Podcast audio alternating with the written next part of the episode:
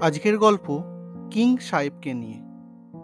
King সাহেব, এখন আর tiller উপর বসে তিস্তাকে লক্ষ্য করে তার দোনলা রাইফেল থেকে গুলি ছোঁড়েন না কিং সাহেব।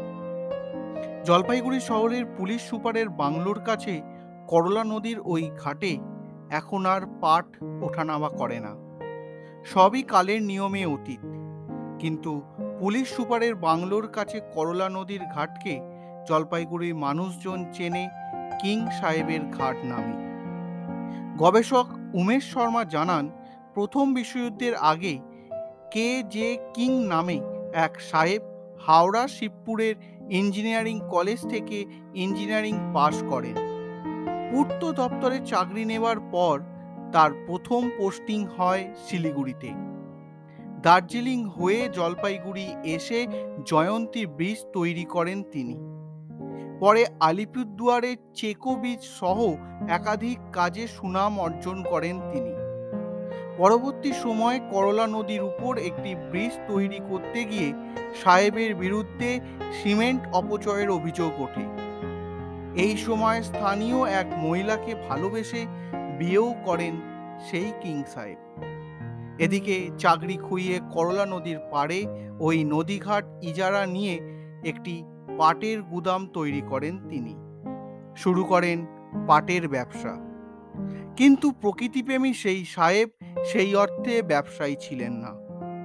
থাকতেন নিজের খেয়ালে ভাগ্যের পরিয়াসে তিস্তা নদীতে একটি নৌকা ডুবিতে সাহেবের স্ত্রী মারা যান। শোকে বিহ্বল সাহেব সব রাগ গিয়ে পড়ে তিস্তার ওপর। ক্ষোভের বহির্প্রকাশ করতে মাঝে মধ্যে তিনি পাড়ে বসে তিস্তার ঢেউকে লক্ষ্য করে গুলি ছুটতেন। করলা নদীর সঙ্গে তিস্তার সঙ্গম স্থল শহরের কাছেই। ক্রমে মানুষের মুখে মুখে ঘাটটি কিং সাহেবের ঘাট নামেই পরিচিত হয়ে ওঠে।